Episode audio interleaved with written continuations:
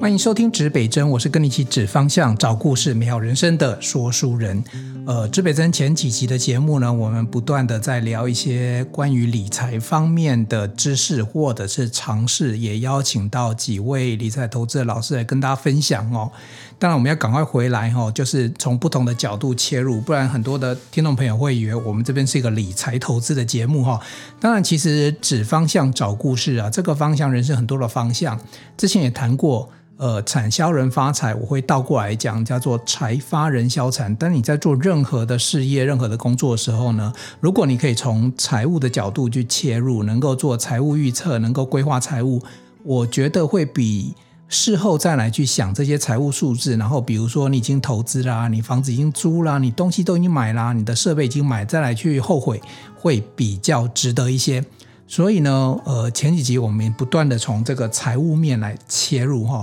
今天我们要来谈一个主题哦，就是比较是知识面哦。这个题目叫做我需要去念一个硕士班吗？我需要去念硕士班吗？我不知道大家有没有过这个疑虑哦。那你说这个问题是什么样问题？你要你要讲的是说，哎，大学生毕业要继续念硕士吗？还是说，呃，你是在职进修需要念硕士呢？你需要这个学历？呃，或者是说，哎，我现在已经现在大部分很多的学历其实都已经升到这个硕士等级了，那你还需要去念硕士吗？哦，我这边没有特别去写说你需要去念 E M B A 吗 ？M B A 吗？我没有特别去讲这个管理哈、哦，因为其实以现在这个年代，各个学校在规划这些呃。这个学程的时候啊，已经不会只有管理一个学门，大家可能比较常听到的叫做 E M B A。好，我这边有些听众朋友年纪比较小，我来解释一下，呃，为什么你会听到是为什么还多加一个呃 E M B A 啊，或者是呃台大也有 P M B A 啊、P M B A 啊，反正各个学校开始各种名词都有哦。那我先讲一下一般的大学念管理啊，他们有一个简称就是 B A 哦，简称 B A。那到 M B A 的时候呢，就是多了这个 Master 硕士哦。所以一般我们说，如果你念完了就是呃企管硕士，就是 M B A。那一般还是指的是大学研究所的这个学校的硕士班。那如果说你今天是在职的话，那你可能会听到哦比较具知名度的台大、政大、哦清交等等哦成功大学哦，其实所有的大学都有 E M B A 这样系列的课程啊哦。可是你为什么会常听到台大 E M B A、政大 E M B A？因为早期现在状况我不晓得啦，因为念 M B A 我觉得好像需要一点体力耶，因为、呃、都会参加这个慢跑啊，然后还要去中国大陆走这个戈壁沙漠啊。那你听起来就说，哎，这个这个学程很厉害哦，为什么呢？不只是念书，你要完成很多体力活，还要去爬玉山啊，然后这个马拉松跑步啊、哦、当然也有很多的社交活动哦。那我要跟大家分享说。呃，当你学，如果你念书是从早期从大学啊，然后一路到这个一般你正常研究所毕业下来，你就工作一段时间。那以正常的逻辑来讲，为什么要有 E M B A 或者是各种 M B A？ 其实目的就是让你在毕业之后呢，还能够继续保持学习。也就是说，呃，你能够继续再从，比如说从管理的层面，或者是从比如说呃。其实不是只有管理啊，像工厂也有工厂的各种的流程哦。这些这些，你工作一段时间之后，会觉得自己有点有点有点呆了，有点匮乏了，所以你可能会去念点书，这是一个切入点。但是呢，也另外一个切入点是什么？就有些人会希望说，诶，我好像我的工作都在我的公司里面，他想要开阔一些生活圈。那最简单去念书，为什么？你就有各地的精英来一起跟你成为同学。那还有一个更厉害的想法哦，就是可能也会有些人会抱持这个想法，就说他想换工作。诶，换工作为什么要去念 M B A？ 你们觉得呢？哦，我们不见得是 M B A 啦，就是你要去在职进修，为什么？因为你要知道老板也会去学习，你有可能在里面认识你未来的老板。好，那换个角度讲，还有老板去念书干嘛？要找好的伙伴，好找好的干部。因为你来他念书的过程当中，你朝夕相处，然后两年的时间，你一定可以把这个人摸得很透啊。所以不管你是要找老板还是要找员工，你可以透过这个 program 里面去认识一个人哦。因为其实我讲实在话，真的招募人哦，或者是找公司，这个就跟什么，跟结婚没什么两样，跟找老公找老婆没什么两样。因为你一旦呃这个状态下去了，大概就是呃两工作三五年时间，甚至十年，甚至一辈子。所以其实这个工作对大家来讲的话，就是找一份好的工作，真的是找好老公、找好老婆，怎么样挑都都很关键哦。那所以说，哎，你想想看啊，就有人透过这样子的一个平台，找到自己的新工作，或者是找到自己的事业呃的干部，甚至于一起创业。所以其实在大人的世界，在在职进修这个世界里面 M B A 扮演这样一个角色，或者说在职进修扮演这样一个角色。好，那所以我不是鼓励大家你到这里来交朋友，真的、哦呃、我自己觉得啦，我自己想要去对于这个所谓的念书这件事情真正的真正的深入下去啊，是真的因为我自己的部分，我觉得我早期是、呃、我念的都工程、哦、我念的是 material science 材料工程，我也在、呃、半导体这个圈子待了一阵子。可是待完一阵子之后，我后来转的都是所谓的人文社会，不管我是做艺术领域的啊，乃至于我现在在做这个线上课程啊、电子商务啊，这是属于比较人文社会的这个这这个领域。那一旦转到这个领域之后，我自己觉得说，难道我要拿以前热力学哦、什么材料力学、材料学、材料科学来谈这些事情吗？虽然逻辑很重要，可是有一些比如说管理的啊、行销的啊、财务的啊、哦、我们讲的财发人销产、哦、研发的创意的啊，这些东西其实不完全是在这个领域里面，就是在在工学院里面它可以学得到的。所以我当初很简单的一个想法就是我想要去学东西、哦呃，我刚才讲我我我，所以我其实已经有一个工工学院的硕士学历，所以对我来讲，我不是要去补学历、哦、有些人他可能是因为啊，我可能只有大学毕业学历，然后想要补一个硕士学历、哦、看起来比较厉害，找工作也比较好找，或者是说呃人生的这个学历成就解锁，这个都没有问题。可对我来讲的话，我不是要做这件事情，我是要学习。好、哦，所以我就那时候我后来有念了。这个第二个这个硕士 的, 的学程、哦、学历，就是台大在台大在竹北有一家分校、哦、很多人可能不晓得说，天哪，台大在竹北有分校，竹北多么厉害，房价贵，连学校都过去、哦、它是真的 有, 有, 有分校。然后呢、呃、当初规划的时候呢，就是把所谓的进修推广这个领域呢放在这边，因为竹北这个区域呢，它隔壁就是整个就是大新竹的竹科园区、哦、不只有竹科，还有竹北也有一些、呃呃、科技园区在这里面，所以这里面呢上班族非常的多。那除了新竹市本身有清华跟交大以外、哦、那新竹县目前有两个科大嘛，就是、呃、就是校本部在这边的是包含、呃、明星科技大学跟后来敏实集团接手的以前的大华科大，现在叫做敏实科技大学，这几个学校、呃、那当然台大后来也有一块地在这里，所以进来了。那我是念台大 P M B A 的第一届，第一届那时候第一届呢非常难考，因为听说台大要来竹北，你在这风声走出去，而且广告又打出去，我们在那个高速公路啊，你要下竹北你就看得到，哎，台大这个、呃、P M、哦、这个进修推广学院在这边呢，那边有一块地、哦、那我就去报考。那你知道这多难考吗？这个绝对比现在的大学难考、哦、也比现在的很多的这个 program 难考。有三角件啊，我印象中那时候统计就是有报名有三百多个人，他只录取三十个名额。好，那等一下我会来找一个机会来找一个段落小段落来讲一下，就是准备准备这个考试啊、书审啊，你要注意到哪些哪些的一些小事情。因为讲实在话，现在很多大人，尤其是比较顶尖的学校啊，那 program 是很难进得去的。好。那这是我先跟大家讲一下我的背景啦，我现在有念完两个硕士。那至于你问我说我要不要继续去念博士，好，我们再开一期节目再来聊这个好了，因为博士其实是另外一个另外一个世界哦，跟你纯粹只是想要进修或者说拿到一个学历那是不同的事情。因为博士有博士要做的事情，比如说他需要做一些呃学术研究，然后需要去投一些期刊，所以博士就算容易进去也不容易哦、很容易的毕业、哦、所以博士又是另外一个世界。好，那我现在来谈一下就是我过去曾经念过的这个研究所的状况、哦、给这些在职的朋友稍微了解一下、哦、第一个，你进去硕士班你要修学分，不是说硕士班然后然后就进去好像就是一个名字，没有啊，你要修学分啊。我那时候在台大学分我们要修三十六个学分，然后呢我们一年有三个学期、哦、所以所以我们是没有寒暑假的。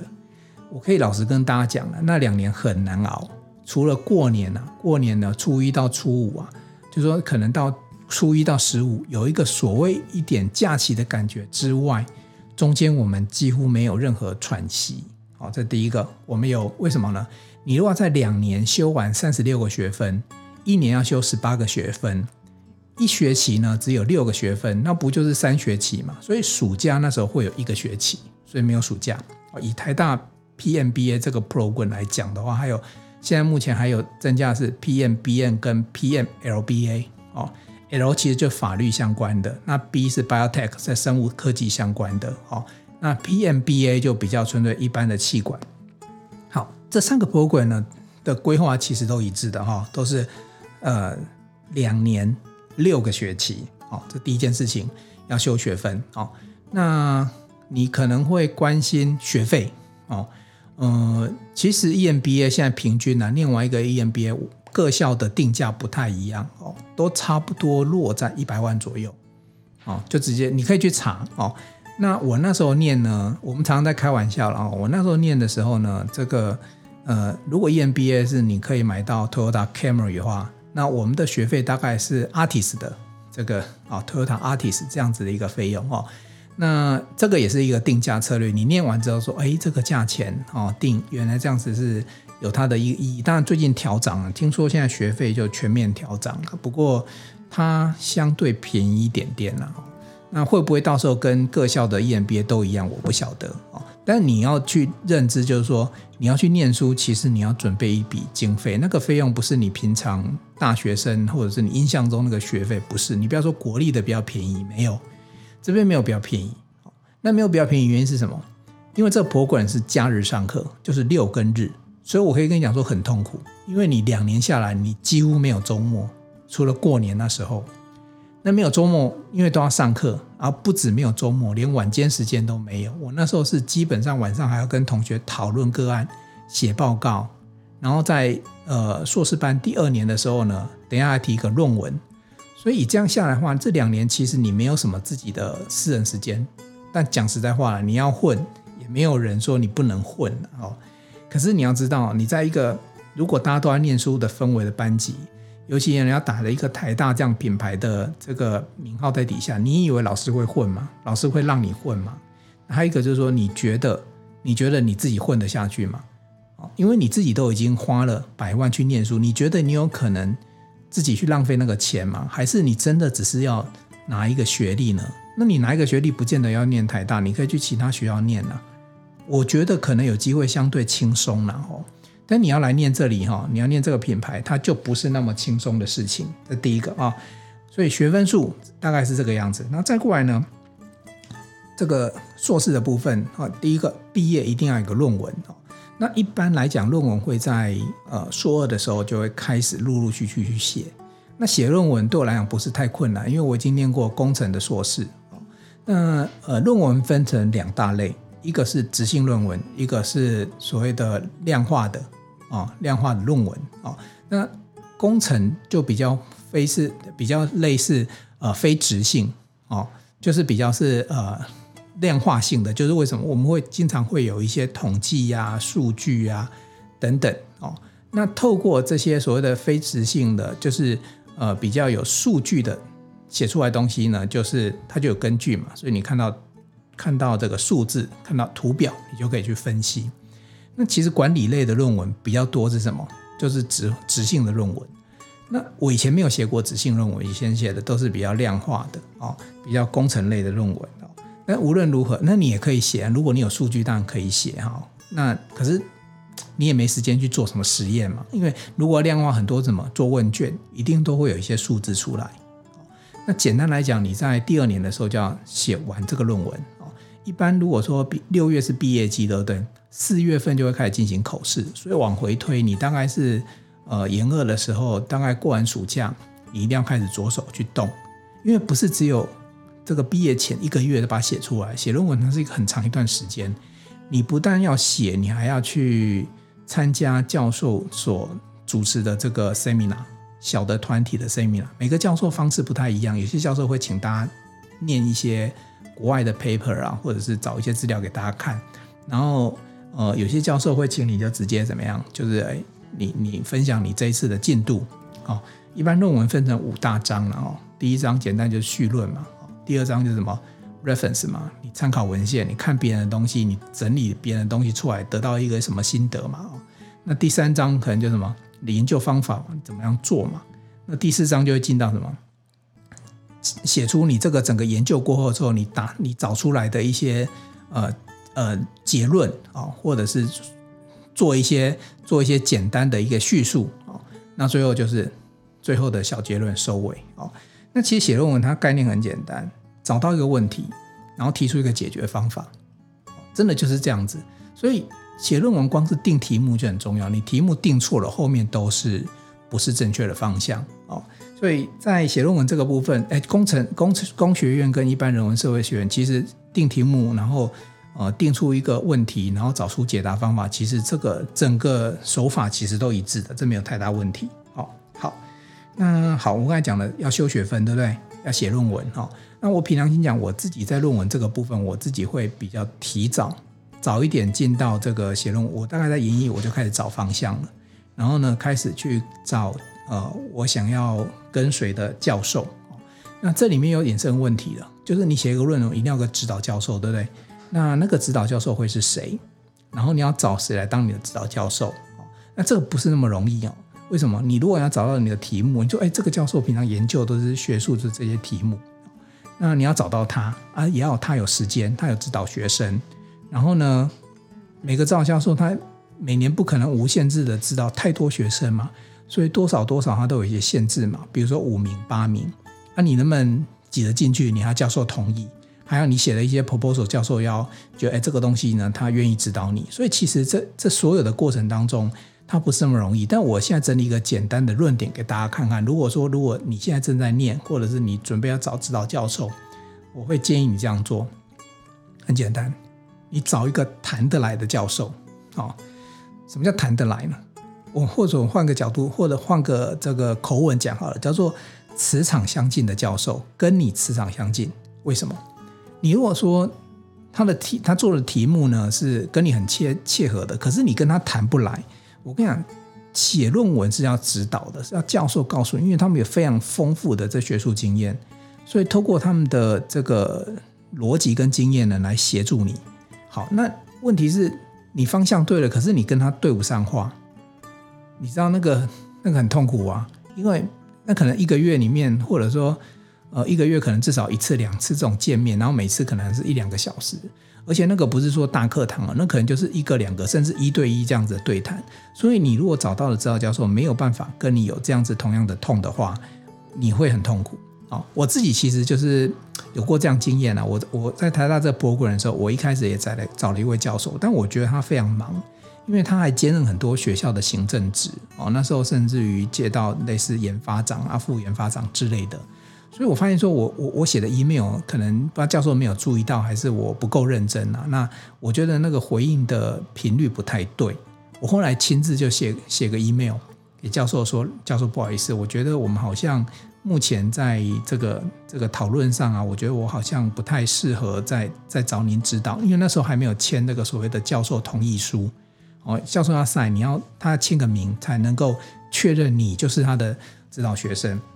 那没有签的，所以都还没有定案、啊、我就赶快，我发现事情不太对，我就跟教授讲、哦、那我后来才知道说，哎，这样子有同学就说，哎，你这样子对教授很不敬啊，什么什么。那我觉得那教授人很好，真的很棒，所以我们后来其实也没有任何的瓜葛，没有不是很瓜葛，就是没有任何的嫌隙啦。那教授后来在我们在脸书上互动也都很完美，然后他也经常指导我。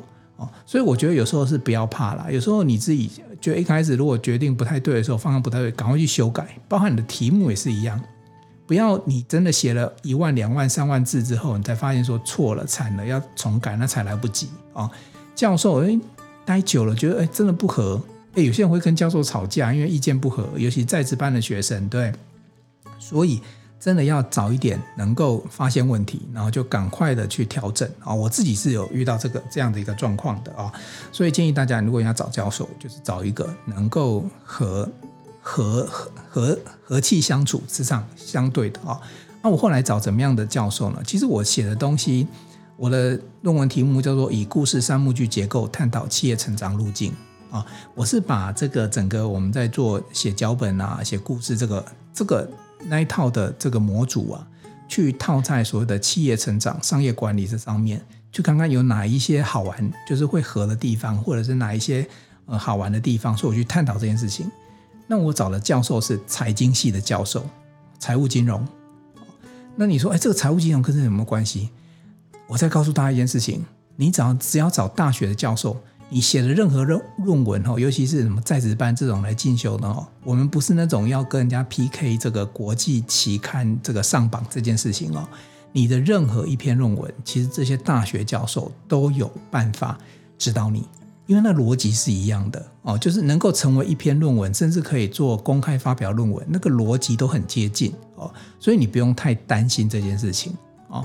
任何一个教授，所以痛对了就走吧哦。后来我跟那个也是我们这个学院那时候的创院长啊，那时候就我觉得哎，我们好像这个磁场比较近，然后比较可以聊得来，我们就我就用啊。后来他的指导也很好，因为我知道学财务金融的那个逻辑非常的清楚哦。我那教授很厉害耶，他以前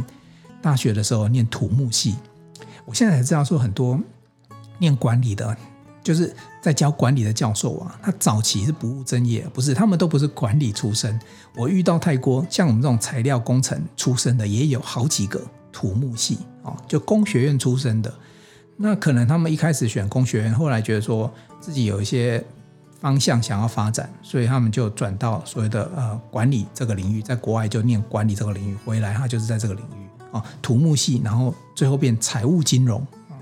那这教授 也, 也很棒，所以其实我的论文也很快的、哦、就是说、呃、找到教授，然后大概 在, 在半年到一年之内呢，就把它产生。我在四月份我们就已经写完了，然后就开始四月中我们就办口试，那我们就六月就可以很开心。那时候我们就很希望说不要再拖到七八月再口试，为什么？我们希望说，呃，六月份不是都有毕业典礼嘛？在毕业典礼的时候，我就可以呢，就是没有压力的去参加毕业典礼。当然，这一点我也做到了哦。好，那还有再过来呢，就是要跟大家分享一下你的时间安排。因为你如果念在职班哦，各位你不要想象说我只是拿到啊，拿到进了研究所、进了硕士班之后有一个好处，因为你会拿到学生证。这边再跟大家放送好消息，哎，拿学生证你去搭高铁就有学生价。哦、这是我们拿到学生证里面最嗨的，为什么？因为有时候上台北啊，台大有时候就要去校本部啊，往来或者台北的同学要来竹北啊，哎，这个就很好用了、哦、当然不只是你通勤上学啦，你任何平常你自己出差、你自己旅行都可以用。这两年之内，欢迎大家使用你学生的身份、哦、哎，还有一个忘记跟大家讲，那个 Apple Apple 的系列、啊、都有所谓的学生价哦。这个折扣不是很多啦，可是在这么硬的 Apple 的系统里面呢、啊，学生价就不错呢，很棒。你买一台 Mac Mac 电脑可以省个两三千、三五千的，很不错了呢。哦、所以拿到这学生证、哦、真的不只是一种回顾过去的感觉，而且它还有优惠跟折扣、哦、还有还有就是说学校的学生会啊，或者说我们像我们现在成立校友会，就会有跟很多的比如说饭店啊、商店啊做特约，哎，你还可以享受这些特约、哦、这是额外我们觉得哎。还不错的一些优惠的一个效果。那我们来谈一下时间的这个这个，我我自己分享一下我自己时间怎么安排了。我讲实在，我自己在做我们做创业工作的人，其实事情很多，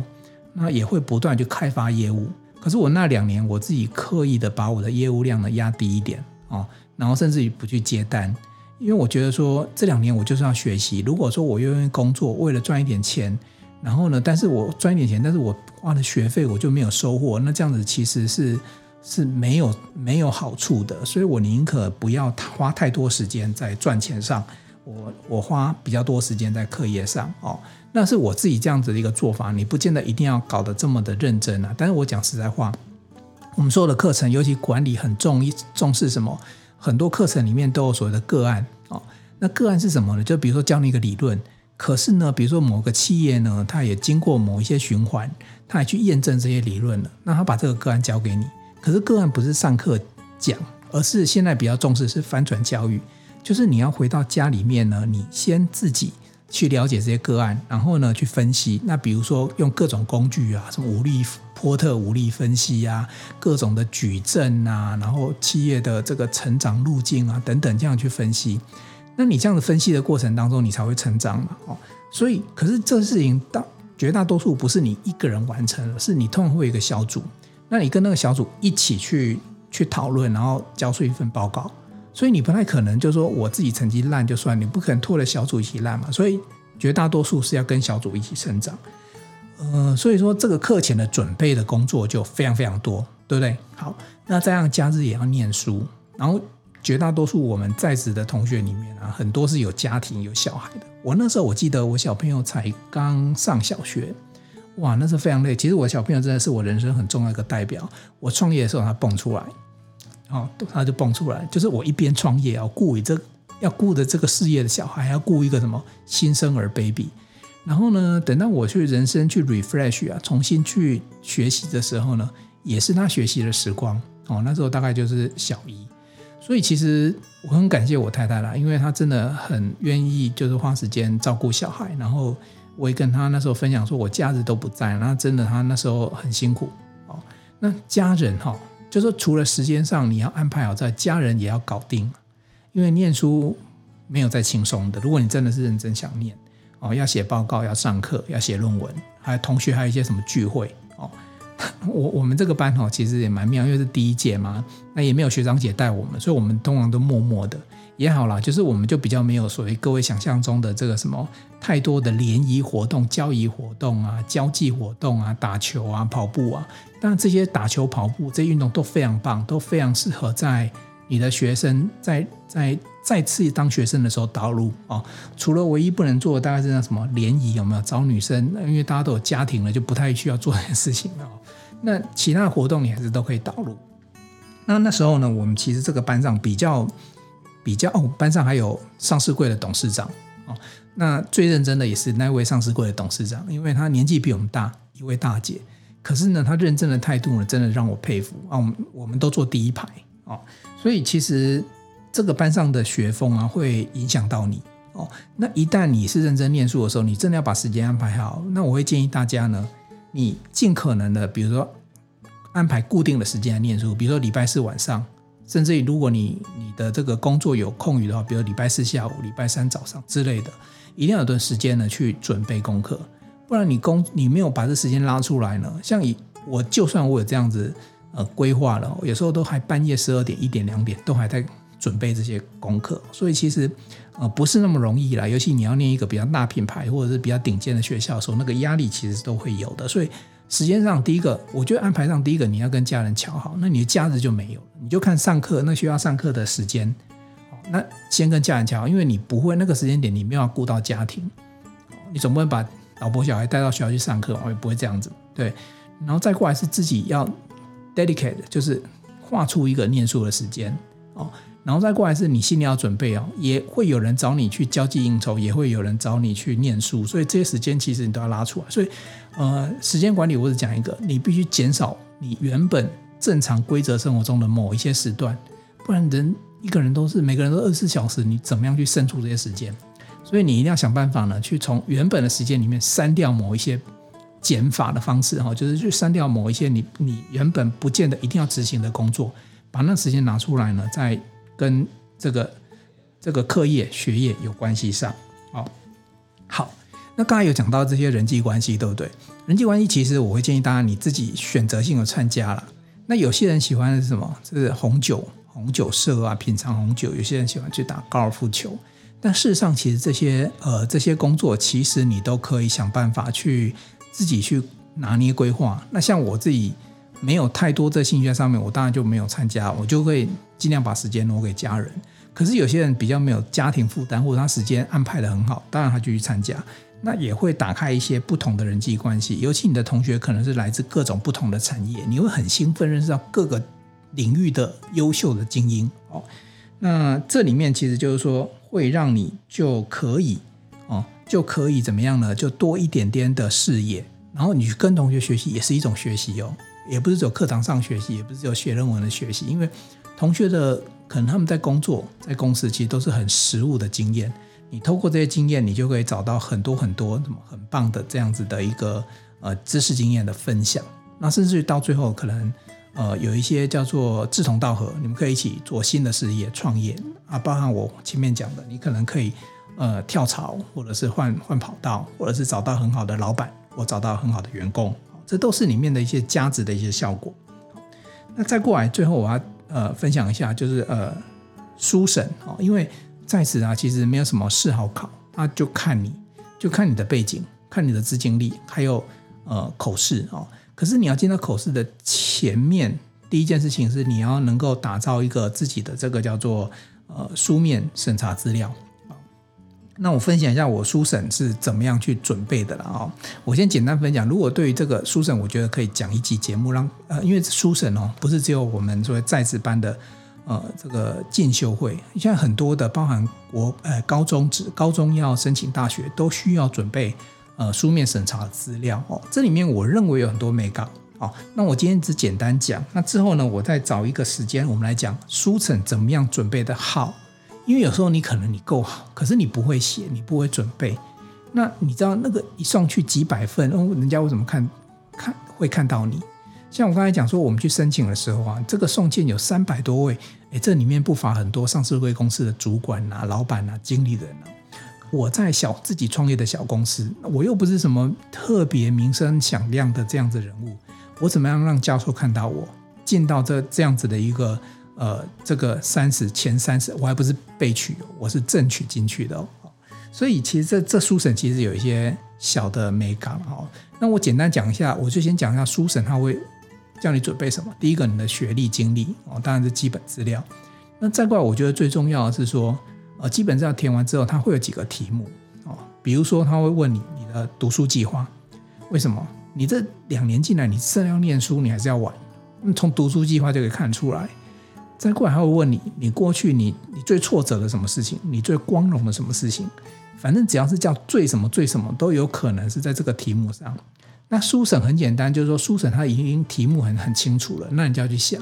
所以我这边先分享这一个简单的事情，就是说其实准备书审是透过这样子的资料的准备过程让你去重新审视自己的人生。那还有一个就是说为什么要来念这个 program，为什么要念我们学校？那我自己其实有讲了一些故事啊，我觉得这个故事蛮重要的，会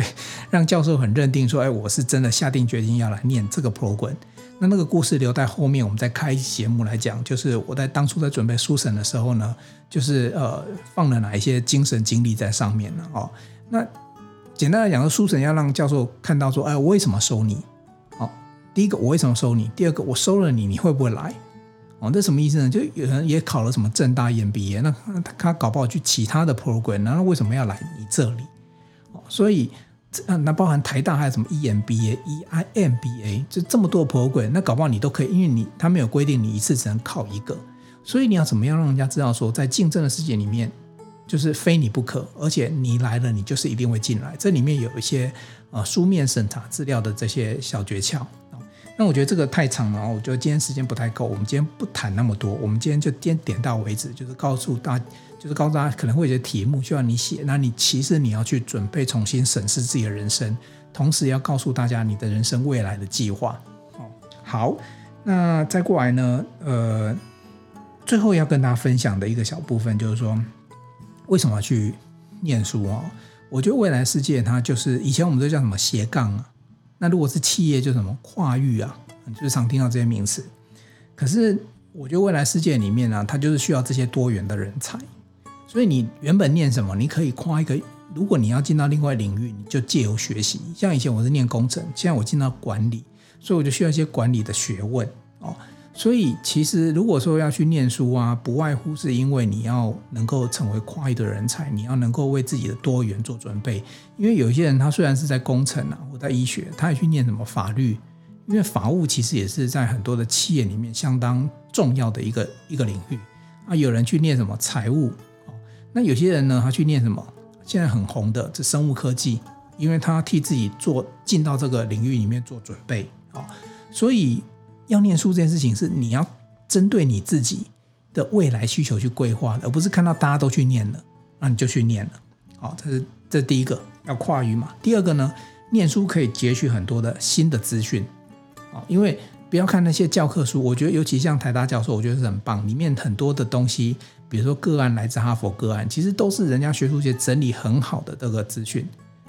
啊，不过有些同学，有一些人在念书的时候，他会持反向，他觉得哎，这个你都是理论，我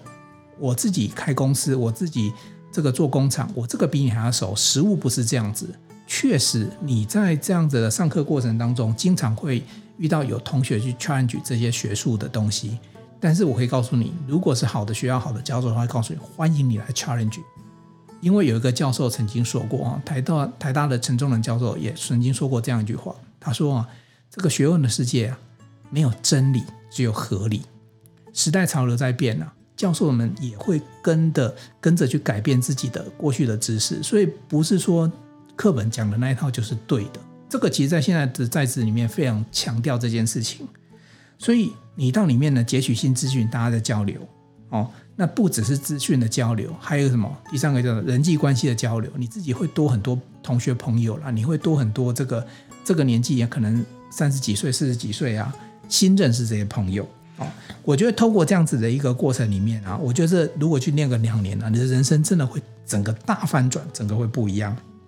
哦、我自己啊，在学习的过程当中，因为第一门课叫财务管理啊，那个财务对我来讲简直是从来就没上过，那超难的。第一学期的第一门课，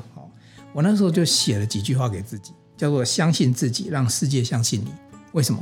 再难的东西我就是要克服它，克服它之后我才能够呢先相信自己，别人才会相信我。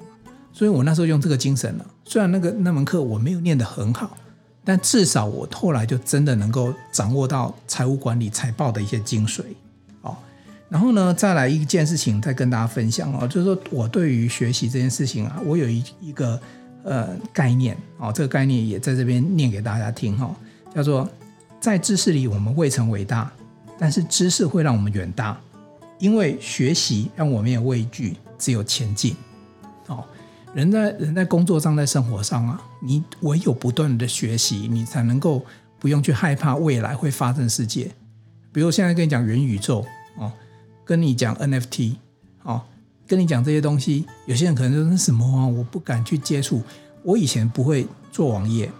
现在 我, 我有办法很快的五分钟做一个网页出来，这都是靠学习的一个效果、哦、所以这边呢，透过这一句呢再跟大家分享，那也期待呢各位能够、呃、有机会去了解一下自己有没有，如果你今天三四十岁啦，你已经工作一段时间，去了解一下有没有让自己能够再学习的机会、哦，刚刚那句我再念一次，我们结束今天的节目，我们以后再来继续来聊，比如说书审要怎么样的准备。在知识里我们未曾伟大，但是知识会让我们远大，因为学习让我没有畏惧，只有前进。好，我们这一集就到这边，下个礼拜见。东南西北指方向，找故事正生，指北生，一起美好你我的人生，下一集见喽，拜。